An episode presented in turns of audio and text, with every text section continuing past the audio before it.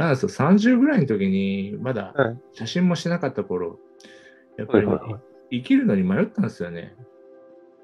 うーん、なんか持ってないとね、あの困る人は困っちゃうんですよね。で、ほら、それ気がつかない人は、うん、仕事をドロップアウトした後に困る。そう多そうそうそうそう。いずれ困るんだけど、どっちにしても。困るだからね。うん。ちょっと、んまず先に、で、本当は出会ったしきっかけから聞きたいんですけど、はい。そうそうそうそう、時系列でいこうか。えっ、と、出会ったのは多分、俺ね、沢田理恵と喋ってた時に気づいた、気づいたっていうか思い出してたんですけれど、うん。モネですよね。モネですよ。はい。モネの個展、個展を見に行ったんですよ。そうですよね。あの昭和歌謡写真集。もうみんな知らないから。それみんな知らないんだ。ベタベタな時代を。あの、土昭和歌謡写真集。そう。で、あの時に、そうそう、モモネの形は今の3とはちょっと、ちょっと違っててね。うん。古いね。うん。あの、古い感じで。あアパートの形でしたからね、まんまね。うん旦那さんがあの、ね、あの、建具とかそういうの手直しはして、椅子とかも揃ってたけど、結局あの、傾いたアパートが土台なんで。うんそうだよね。それで、そうそう、その時に知り合って、で、それから、どういう感じで進んで、一回見に行って、名刺とかなんかもらって、二回目なんかね、モネでまたやったんですよ、確か。二年目だったのか、どうん同年だったかはちょっと覚えてないんですけど、もう一回やったのを見に行ったんですよ、俺。なんかやったような気がするな、そう言われると。でしょ？やってんのやってんの。あの、土昭和が印象強すぎるから、あの、二回目がちょっと霞んでんだけど、俺も記憶の中で。うん二回目、なんか軽いやつをやったと思うんですよですよね。うん。ライト版をやって、その時にもまた見に行って、うん。で、また話し込んで、みたいな感じで、うん2回話し込んで、その時点で、確か、あのーそこ、眼科画廊でうん。やる、やる企画があるから、なんかやってくんないっていう話をオファーもらったんですよ。はいはいはいはいはい。その流れからですよ。そっかそっかそっか。まあ、聞いてる人のために言うと、ヨッシーさんはもう、あれ、なデザフェス何回目の時 ?2、3回目チームで行った時。ほとんど覚えてないんだけど、多分あの、こ 単体で出て、単体で出たのは3回ぐらいだった。単体で出たのは。すげえ古い羽見せられて、で、最近はまあその、ニットはニットだけど、その羽をモチーフにして編んでるよとかで、その小さい羽も編めるし、で、大きい羽も編めるし、でも、どんどんなんかその、抽象化していった気はするよね。いろいろうん意味合いが、シリーズが多分いろいろあると思うんですけど。派生してって、あの、主流が抽象系になってったって感じでしょうかね。ちゃんとあの、形は残る、あるものは残してはいたんですけど、うん。その、出す場所とか、その、まあ話聞いての方向性とかね、いろいろ要望あるじゃないですか、どうしても。うんあの場所、場所場所で。僕出すところってあんまりギャラリー全としたところってほとんどないし、うん。場所の要望みたいなものも、あの、声として聞かなくても、見て取んなきゃいけない部分もあったりとかしたんで、うんあ、の、羽の部分ってそれって合うんですよ。大体。どこ行ってもねうん、端正っていうか、綺麗だから、うん。そうね OK 出ちゃうんですよ。ま丹麗、なるほどな。丹麗はうまい表現だな。うん。すごくね、あの、なんだろう、どこでもマッチしちゃうっていうか、マッチさせようと思えばできちゃうんですね。うん。ねそれで食い足らなくなってったんですよ、どんどん。なるほどね。回数増すごとに。自分でも飽きてきたっていうのもあるし、あれってあの単調な作業なんで、うん決まっちゃってるんで、自分の中でも綺麗な形って、大体目数とかなんとか、あの、糸の太さによってもう、目見当でできちゃうんですね。なるほどね。だんだんつまんなくなっちゃったっていうのがあって、うんもともとニットを始めた、まあ理由っていうところまではいかないんだけど、面白いなと思って続けてた理由っていうのは、あの、まあそもそも一番最初は大学の授業でうん。取って、その先生が面白くて、あの、その、いわゆるあの、編み図を追ってやるんじゃなくて、もう思うように最初の簡単な技法を教えるから、それを組み合わせて、うん。なんか形作れ。レゴか。なんか作れって言われて、うにゅうにゅ、今もあの玄関に飾ったんですけど、うにゅうにゅうにゅうにゅしたことうん。をあんで、それが最初なんですね、僕のニットの作品ではないんだけど、まあ、風作ですよね。うん。それが形になった初めてのものであって、うん。それはずっと自分の中に残ってたんです。入ってたんですよ。うん。インプットはもうずっとされてて、出ていけないだけの状態が続いてて、で、どうだろうな。羽作り始めて、うん。えっと、丸い織物とか丸いニットとかっていうのもシリーズあるんですけど、あはい。あるんですけど、それとは別に羽っていう具具象モチーフが出てきて、うん。で、まあ、ハマる、自分もハマってやってったんですけど、結局、それじゃ行き詰まりみたいなものがだんだん出てきちゃって、なんだろう、要望と自分のやりたいことが乖離みたいな、うん。仕掛けちゃって、でもそれは嫌だったんですよ。羽は残したかったし、好きだから。うん。乖離しちゃって捨てちゃうのは嫌だったから、なんか履け口どっかに求めなきゃっていうんで、羽の派生として、あの、古川さんのしてるこの、コークスクリューのやつ、コークスクリューですね。でね。あれが出てきて、あの、あれをやることによって丸の形も作れるし、うん。まあ、羽は作れないんだけれども、うん羽のよりど、よりしろみたいなモチーフはうん。組めることが自分の中で分かったんで、で、なんだろうな、最初にやるっていうか、形にするにあたってちっちゃいもんじゃ、すごく、なんだろう、用をなさないうん。自分の中でも用をなさないうんし、人が、人に見せた時も、多分最初の段階じゃ拙いんで、見せ方も技法も。うん。あのーこれを出しても多分、評価が得られないっていうか、自分が期待する評価得られないだろうなっていうのがあって、うん。半端な形で出したくなくて、うん。で、えっ、と、なんだろう、出店したあの経験っていうか、あの、オファーを受けて出店したっていうあの経緯があった、あの、なんだ、あの、子供服の展示会、なんだ、忘れしちゃった。え、あの、あれ。やべ、散々世話になったのに忘れちゃった。まあ知ってるスタッフももういないんだけど、あそこ。うん。うん。その、子供、子供服っていうかね、キッズウェアとか、あの、ベビーウェアのね、展示会の、あの、会場が、普通に一コマが、6000、6000、6000なんですよ。うーん。6000? 吹き抜け空間の6000、6000、6000で、えー6メーター、6メーター、6メータでかいっすよね。高さ6メーターってすごいー。高い高。さ6あるんですよ。ほら、えっ、と、三井住、あの、グリーンのロゴのとこね、うん。の、えっ、と、渋谷？うん。の、あそ、そこが、あの、常宿になってたんで、そこを測り、わざわざ自分で測りに行って、うんあ。の、だいたいほら、見取り図って平面図だから信用できないじゃん、縦って。確かにね。自分で、一実の、実の測りに行きますよね。人でロケハン行って、うん。ロケ入ってね。係、係の人にすいません、高さ測っていいですかって。6メーターだもんな。これは基礎バトン降りてくるから変わるよ、みたいなこと言われて。で、6000、6000だとどんぐらいかなみたいなのをちょっと測らせてもらって、うん。あのーこのうねうね版のうん。やつをパーツとして使って、木の幹みたいなうん。形にして、その周りに羽が群がるみたいなポーズをうん。うん。作ったんですけどね。なるほどね。あれが最初。うん。オーガニックな感じです。オーガニックって言うとおかしいな。有機体的な感じかな。うん。あのね、二重らせんコードを意識してるから、え DNA っぽいやつを。ー。うんうんうんうん。DNA、RNA あるんですよ。右、右スクリュー、左スクリューと、左やりにくいんだけど、ほどけちゃって。あの、全部繋がってて話が、うんあの、糸の構造うん。を、折りをやってる時に学んで、うん。そのまんまのコンセプトっていうか、あの、あり方をうん、ニットにも持ってきてるんですよ。だからあんまり、なんだろうな、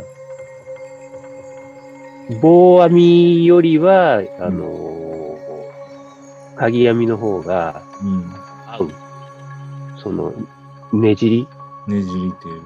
うん、が入ってくるっていう意味では、それがほどけたりするとかっていう意味も含めて、あ、のー、鍵編みって同じ方向に編んでくんで、どんどん締まってくんですよ。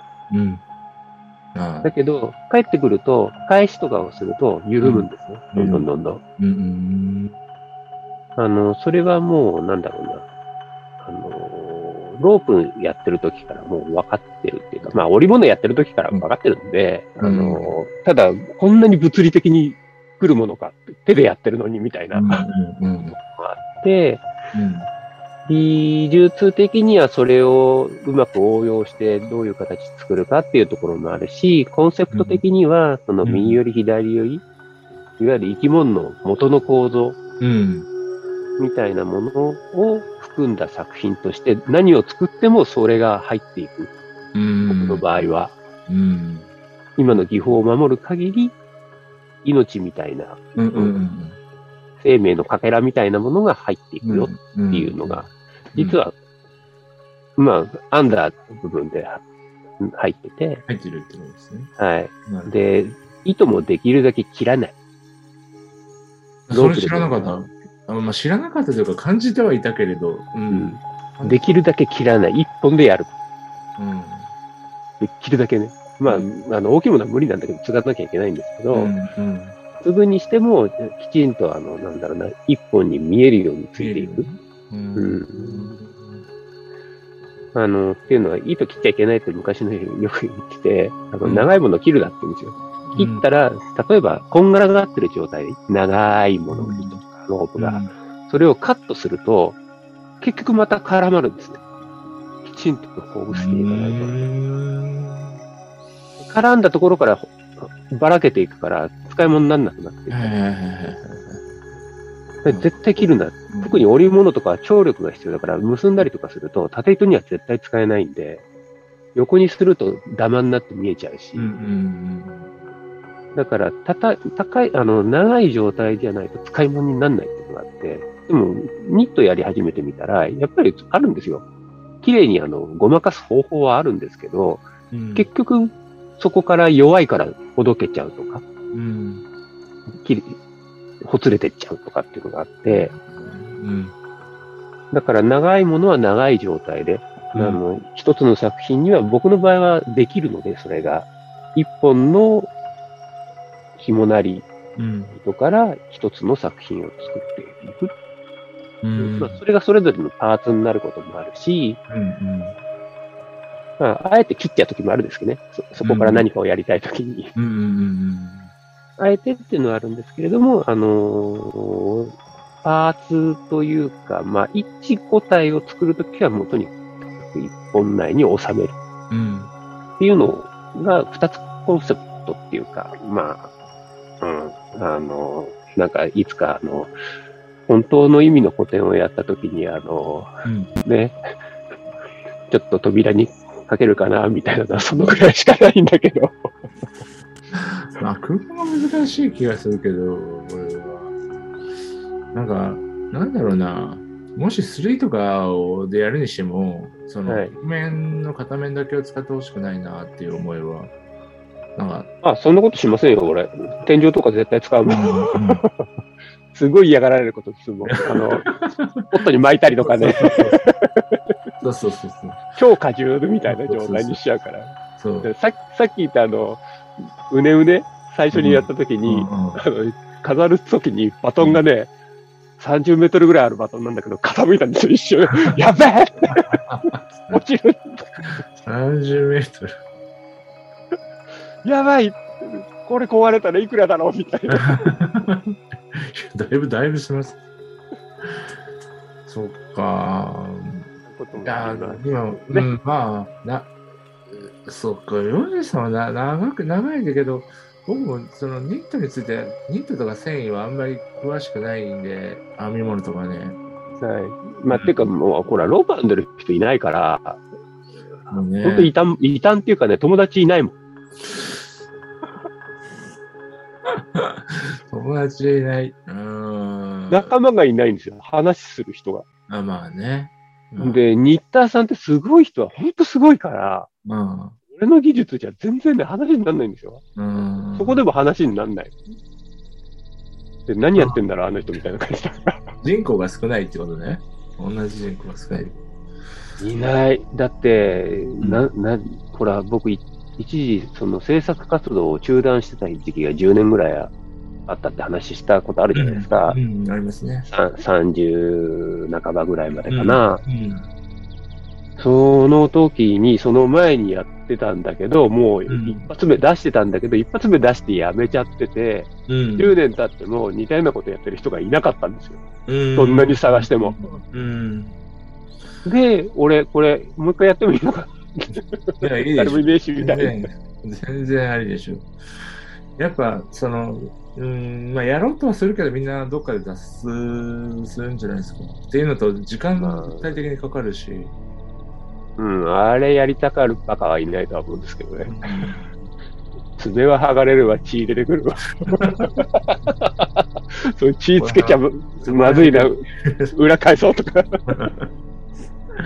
そこら辺は知ってるけど、ドライバーでは出た時も知ってるし。いや、ただ一方でね、僕とか写真だから、いその、なんて言うんだろうな。まあまあ、きなんていう装置、装置としての写真はもうスマホには負けていて、うん。まあ、やっぱりその、ああいうデジタル、僕が持ってるデジタル H1F でやれることってなんだろうって、やっぱり年、年を追うごとにというか、なんだろうな、この前やったのが2018年の最初なんですけれど、はい。次展示するときに同じ方法で、技法でやって大丈夫かなとか、うんうんあーそういうのはすごい、なんて言うんだろうな。心配ですね。うん、それわかるんですけど、多分ね、住み分けがね、もう効いてきてると思いますよ。スマホと既存のデジタル機と、あとまあうん当然ね、あのフィルム機なんか、もう立場が完全に確立しちゃってるじゃないですか。まああそうね。そうですね。でも同じことが起きていくような気がします。うんやっぱりあ、の、ボディの大きさとか、その、ブレない、うんある意味、ん自動補正ではないブレないうん、とかの見え方って明らかに違うじゃないですか。違いますね。作られた画面だから、あちらは。そうね。うん。だけど、あのーデジタル機とはいえ、一眼ってきちんとレンズを通した、うん。あんなちちっこいあの、そうそうそうそう。ねコンタクトレンズみたいなレンズじゃなくて、きちんと大きな玉を通したうん光で画像を結んでるっていうのは、明らかに見え方違うので、うんそれ素人にもわかりますもん、やっぱ。その、なんか違うねっていうのは感じさせることができる。うん。あ、それはそうかもな。うん。そこの特徴をうまく掴んでいく撮り方なり、見せ方なり、モチーフなりっていうのをうん。再開拓していく。多分うんあの、技術体シリーズだって全然一眼いけると思いますよ。うん。だから、まあ、あのー次の制作はちょっとずつ頭の中で固まってきているので、まあ、基本的に前の技法を踏襲するんですけれど、その中でどう守りつつ壊していくかとか、モチーフをどうするかとか、テーマをどうするかっていうのは、まあ、これから練り上げていくとこかなとは思ってるんですけれど、うんうん、ただ、前回の本当に嬉しかったのは、やっぱまあ、大岩さんのところに、はいはい。あれね、大岩さんね、またやりたいって言ってるよ。やんねえかなっつってるよ。古川さん。何？古川さんやんねえかなっつっていう。客がいなくても、あに行ってやるっていうのが、あの人にとってはね、すごい経験値的にね、良かったらしいんですよ。うわあ、ありがたいな。もうね、ずーっと言ってんもん。この2年。四半期に一遍ぐらい言うの。四半期に一遍ぐらい言うのよ。う俺に言われても な。あれよかったな。あれよかったな。やんないかな、古川さん。あの人みたいな。今、大岩さんのところは、な、あの、な、何時 ?9 時？え？何時だったっけどね、えー、ね、3時、9時。3時、9時は夜の3時、うん、あのー、この、うん、昼の3時、9時。昼の3時、9時昼の3時から夜9時まで。あ、それだったらいけるわ。3時からやってます。あの、本番がなければ3時からやってる。あで、明日から。明日からって？ああ、多分明日からって言ってた。だから3時とかから6時とかさ、そういううまい時間も拾っていくと、お客さんも少ないし。うん。うん、あ、そう。じゃあ行く行く。どうしてもコロナの影響を受けて、あの、もともと9時閉店とか8時閉店の時期が長かったんで、もうそれはもうお尻はもうね、決めちゃうって。はいあの、それに慣れちゃったらしくてから、だから、もう夜嫌だっつってるから。電車乗って帰る。だから、じゃあ、大岩さん、うん。あ、で、大岩さん期待してるからね、頑張って。大岩さん期待してるから頑張って。真面目な話。真面目な話ね、大岩さんの写真はやっぱり DM に選んだぐらい僕も気に入ってたんで。うんうん。だってずっとあの写真飾ってあるし。ありがたいですね。あの期待してますよ、あの人。うんあのきちんとセグメントされた空間で何かがあって、うん、お客さんがまあいたりいなかったりだけども、うんね、あのきちんとできた空間、うん、何かが飾られたりとか、ね、作られたりとかっていうところでやりたいんだと思うんですよ、うん、の人。そう。普段路上とかだから、もう路上もできないし、そろそろ。でも、大岩さんの話で俺面白かったのは、あの、あれ、毎日古典、俺の古典の時時に踊ってくれて、はい、2日目ぐらいにダンって足踏み鳴らして、あの、怒られて、下の、下の地下の舞台にで、それを大岩さんに言って、そしたら次の日ぐらい次の次の日ぐらいに、あの勢いよくダンってやってやっちゃった時に、あって言った。やっちゃったって言ったのが、すげえ面白い。このやっぱ大岩さんいい人だと思いながら。盛り上がるとやっちゃうからね。そうそうそうそう。盛り上がってな。盛り上がって、舞踏で盛り上がってやっちゃうっていう。いや、だから、そんだけで入ってたんですよ、あの時って。毎日、毎で、連日やったっていうのがね、すごい残ってんだと思うんですね、あれね。大体ほら、およそやったって1日2日じゃないですか。あそうですね。連続してやってて。1週間同じところでやり続けるっていうのは、うん、多分体験的に新鮮だったんだと思うんですよ。ああ、ほどね、うん。しかも、ああいう場所だし、うん、なんか、なんだろう、お客さんいなければ自分を見つめ直す的な機会にもなってると思うし、うん、最近、吉井さん、なんか、その点滴の写真しか見ないんだけど。え？点滴うん、病気したから。治療、治療、治療、治療、犬死ん出していいんだったら。犬具合悪くなって、その後、俺が病気見つかって、速攻手術になって、出てきたら犬が2週間目で死んじゃって。めちゃくちゃ去年。今も治療中だけどね。胃はがんになっちゃった、がんになっちゃったのよ。胃がん？胃がんじゃなくてね、あの、上行結腸がんって名前ついてるんだけど、小腸と、うん、小腸と大腸の間の便があるんだけど、うん、そこが丸ごとポンデリングになっちゃったの。へで、位置的には、なんだろうな、接触するものが少ないところだからいいんだけれども、うん、これは盲腸が出てると。盲腸出てるよね。あ俺、俺、俺、先月、あれ、直、え？内視鏡、うんうん。うん、直腸内視鏡やったからわかるよ。うん。そこ盲腸の横のところ？うん。の盲腸の、まあ、すぐ下がそのリングなのね。リングっていうか、ポンデリングになっちゃったところなんだけど、どうもポポンデになっちゃったから、リンパに接触してたらしいの。ポンデしちゃったから、あの、中から見たらもう明らかにね、内視鏡じゃ取れねえねっていう、こうなっちゃってるから、無理だね。で、あのー、腹腔にしなきゃダメだよねって話になって、うん、で、レントゲン取って、やっぱ腹腔鏡だようん、って、うん、で取り出してみたらう、ん外まで完全に浸潤しちゃってて、あほんでリンそう だから、リンパにもちょっとくっついちゃってたらしくてあ、ららららららららららら。で、今、抗がん剤治療で抗がん剤治療か。す。はい。ああ、ご苦労だから、さん。こんな髪、帽子してるのは、ハゲてるわけじゃないですよ。あ、本当だ生えてますよ。生えてる、生えてる、生えてる。生えてはいるんだけど、あの、うんは生え変わりしてない。ああ、そういうことか抜け。たら抜けっぱなし。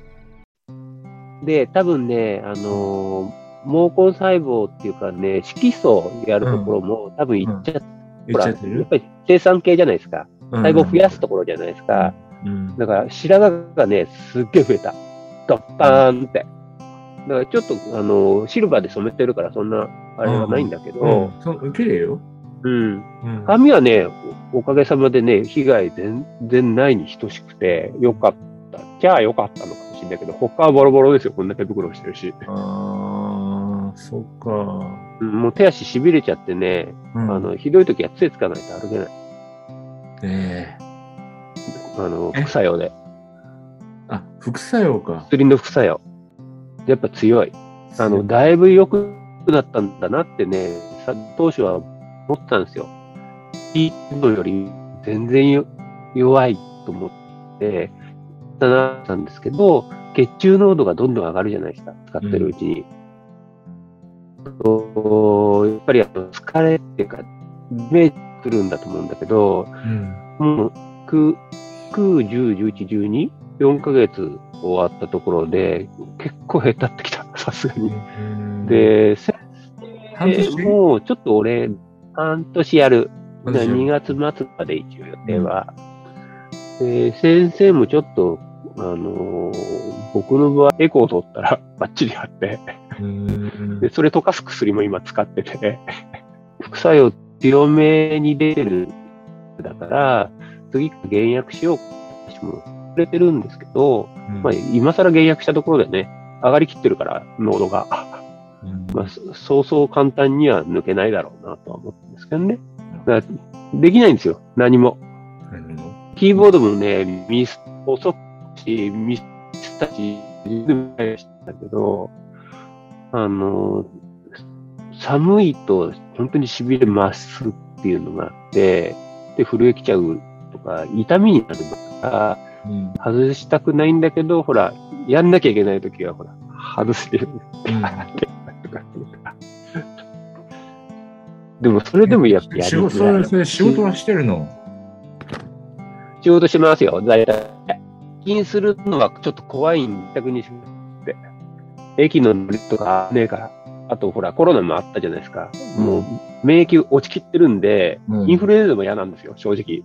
まあねわかるわかる。うん。だから、もう在宅にしてくれって、たまに行くときは、あの、1時間、時差出勤。恐ろしくって。うん、作れない。どうしよう。3月に収めなきゃいけないものがあるのに。あるんだ。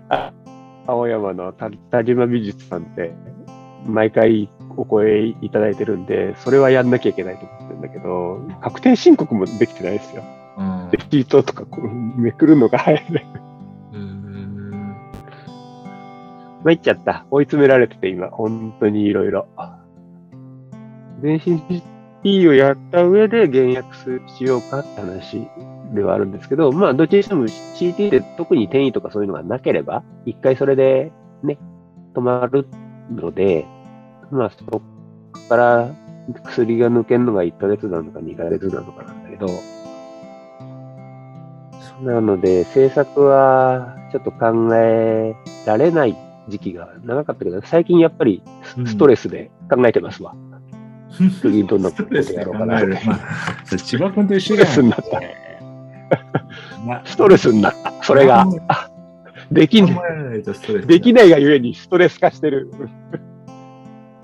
うんちょちょっとどんなもん作ろうかな、みたいなの考えてるっていうのはあるし、うん人のもの見てばっかりだったけど、それもできなくなった時期もあったし、今自身、僕自身、比較的ね、見て回れることができるようになった時期になったのに、あんまり出歩けないっていうのもあったりとかするんで。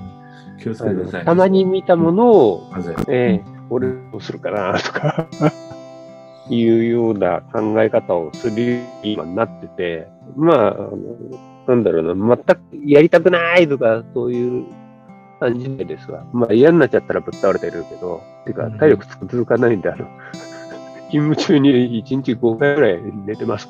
うん。このまま、このままパターン無理ええもう、もう倒れ、倒れてもいいよ。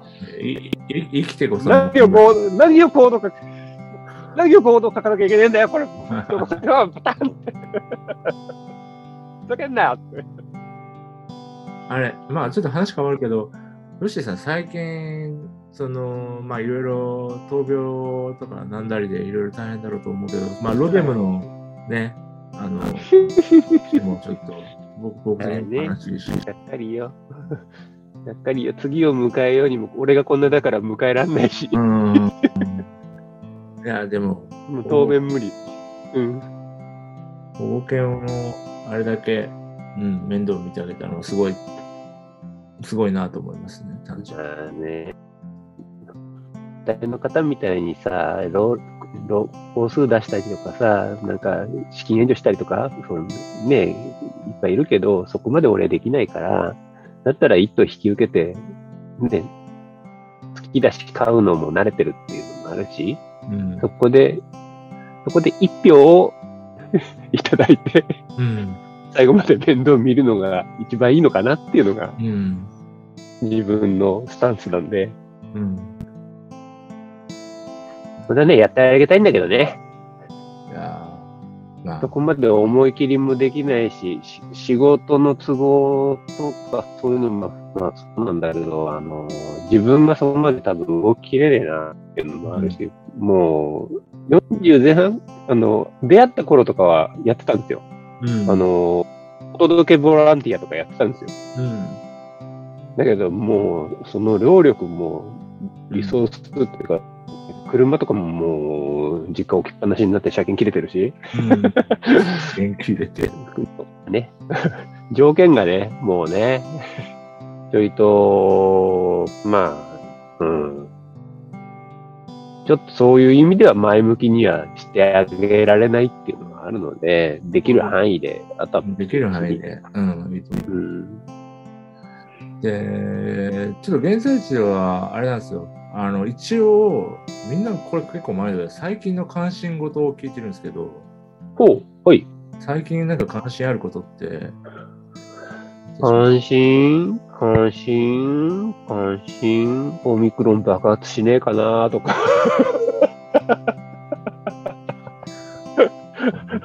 ね。爆発しねえかなとか。テロ的な、テロ的な、あの、考え方、思考で。いやー、まあ、なでもなんか病状軽いらしいですから、まあね、でも俺が勝ったらダメだろうな、みたいな。ダメでしょ、ダメでしょとは言えないけど。だから俺が外に出なくて済むように大爆発して。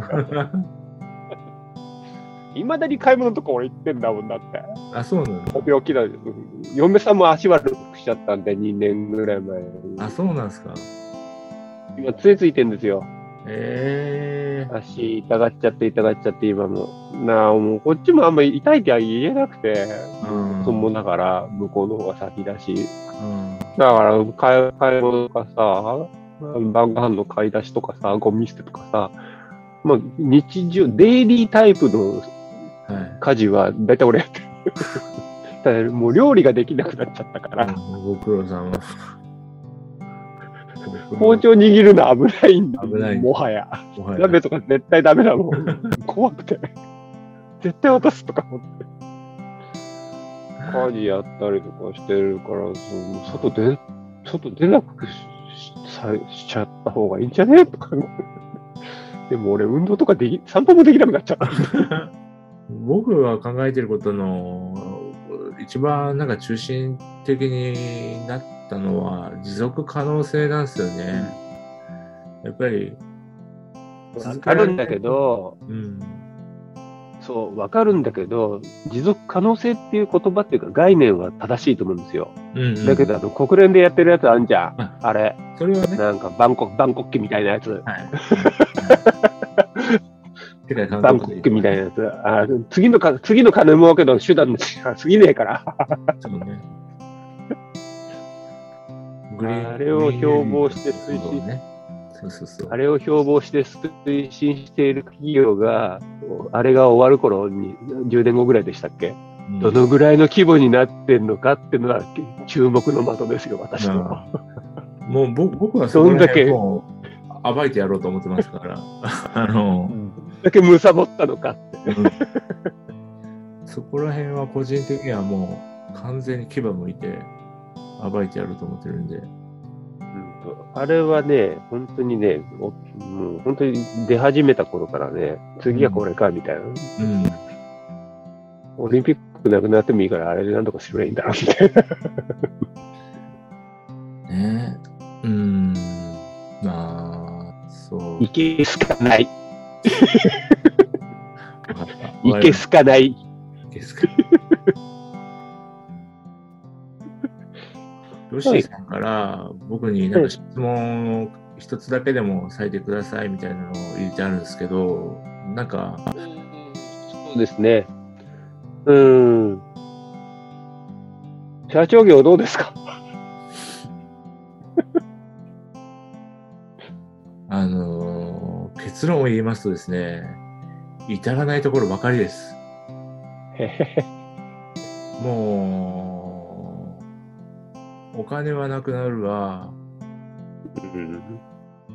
えっ、と、従業員は友達一人いるんですけれど、うーん、彼をうまく使えないわ、まあある程度その昔のお客さんで、古川にはお願いしたいっていうことでくれるお客さんはいるんですけれど、うん。それだけでも今賄えてない赤字なので、うんうんうんはっきり言うとうまくいってないです。好きなことやりまあ最初からそんなにね、うん。ないですもん、そこは。大体みんなうん。苦労するし。うん。社長業は引き続きか会社がを潰さないように頑張って 続けていきます。うん。頑張ってください。まあ、エログラムマッセみたいなアートとかでね、できればよかったんでしょうけれど、誰かエログラムマッセ引きだ誰か引き継いでくれたらいいのになとかと思いながらね。あれヘログロ。なんだかんだ残り続けてますからね。ひょいひょい上がってくるし。ほら、あの、ツイッターアカウント、ほら、僕も管理入ってるじゃないですか。はい入ってます来るんですよ。あぴょんぴょんぴょんぴょん。一応、あの、プッシュ入れてるんで、俺、残したままにしてるんで。そうそうそうね。そうくるくると。ああいうのもね、だから、その、企画展のプロデュースとか仕切りとかはい。やってくれる若い子がアートとかでも、ぼうんまあいるんだろうけど僕の目に見えてこないので、どうなんだろうな。まあい、だいぶみんなね、年が上がっちゃいましたからね、当時の人たちがね。そうその下が見えてこないっていうのはあるんですよね、確かに。そうそうそうそう。そこまでやってる奴らがいるのかっていうのもあるんだけど、うんでもあの、あそこ、引き船の日だまりとかにはいそうな気がするんですよ。ああ、皮膚でね。どうだろう、ドール系が中心っぽいんですけど、どうも。うん。まあ、でも、ドール系の人の方がいいんじゃないかなって気もしないでもないんですよね。なるほどね。素養は絶対あるじゃん。あと僕の近く、家の近くに、あの、なんだっけ。えっ、と、えっ、と、えっ、と、えっ、と、えっ、と、えっ、と、ギャラリー1個あって、まあそちらもどちらかっていうと、アンアンダーまでいけないダークな雰囲気なんですけど、どちらかっていうと、ホーリーなんですよ。えーギャラリー主のマダムが、あの、経験なクリスチャンで、ちょっと怖いのはそっちの方の怖さなの。えー、あそれは怖いですね。それは真剣に怖いやつですね。ホーリーだから、ほら。それ、それザラフの怖さとは違うわ、それ。正反対。正反対ですね。でもザロザロフはザロフで、あのね、あのライバル視してる。面白いわ。それ面白いわ。この前聞いちゃった、この前聞いちゃったらなんかやってるとか、すんげえ情報聞きたがる。なんかザロフの石井さんから、俺どこにでも行ってると思われてて、あ、いや、そうだね。まあ、あの、ノンノンジャンルで言ってるんですけど、大体。俺、石井さんがいるところに必ず俺がいるみたいなこと言われてて。どこまで行ってんですか？とか聞かれて、あんたほどじゃねえよとか思いながら。そっかいやあの辺の界隈もね、今もうどうなってるのかわからないから、なんか、再度俯瞰してみたいなっていう気はするんだけれど、コロナでね、やっぱ止まっちゃってたんですよ、みんな。でやっと今再始動かかってるところで、年末年始入っちゃったでしょ？うん、そうね。で、オミクロンがどうのこうの言っちゃってるから、どうしようみたいな感じなんだけど、でも展示活動はもう、もう春に向けて普通にやっていくっていう方向にはなるみたいですね。ただう、営業時間は短くなるかなうんって。あのーみんなね、疲れちゃったっぽい。疲れちゃって慣れちゃったっていうか、遅くまでできない。夜遅くまで働けない。うん、なるほどね。そんな感じになっちゃったみたいですよ。あ、そうそう。えっ、と、うちのね、ド近所、サイレントミュージックってところです。サイレントミュージックサイレントミュージック。と、まあ、ザルザルフは初代、初代って言ってたでいいのかな。発売です。はい。まさか石井さんがサイレントミュージックをライバル視してるとは、つゆも思わなかった。面白い、ね。あんたあっち神様ですよ、みたいな。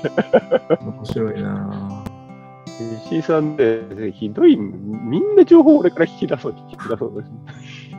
そんな今いけてないっつって。いやーまあ、うん、みんな、あの、動けてる人は少なくななりましたよ。あとは、あれかな、あのーあれ、僕が、バンカーガールの最後の個展の時に、あのー、知り合いのコレクターとまではいかないけど、すごい、あのー回ってて、作家の知り合いの多いやつら、はいはいあの大ちゃんっていう人と、飯島元葉は、はい。なんか、もしつながりなかったら、あの、ヨッシーさんつながっておくと便利かなと思うんですよね、彼ら。あ、そうですか。はい、うんはい。飯島元葉が言ってくれた僕の作品に対する批評が、あの、すごい的を置いてたので、えっと、今回というか次も、次もできるっていうふうに僕に確信をくれたんで、うん。そっか。そうっすね。うん。でも古川さん、あれですよ。やめないが一番です。やめない。うん。やめるつもりはないですよ。うんやめるつもりはない。休むのはもう休むんだけど、そんなの言わなく、言わなくてもいいんだけど、自分の中で やめようっていうのはなし。あれやるとね、あれやんなくて、俺休みに入ったのか、やめようとは思ってなかったんだけど、うん。10年後のね、リブートはね、ほんと大変だったから。まあ、10年後はしんどいだろうね。うん10年後あれはね、あれはね、ちょうどね、うつがひどくなって入院するのと重なっててね。退院、退院して、退院して2ヶ月後に、あれだもん、初日だもん。めちゃくちゃだなめちゃくちゃよ、ほんと、あの頃、10年前。現在地もうね、東中野から動いてない。東中野の人。30年もいますよね。29、丸29年で30周年突入。あ、30周年です。92, 92年だった。ごめんなさい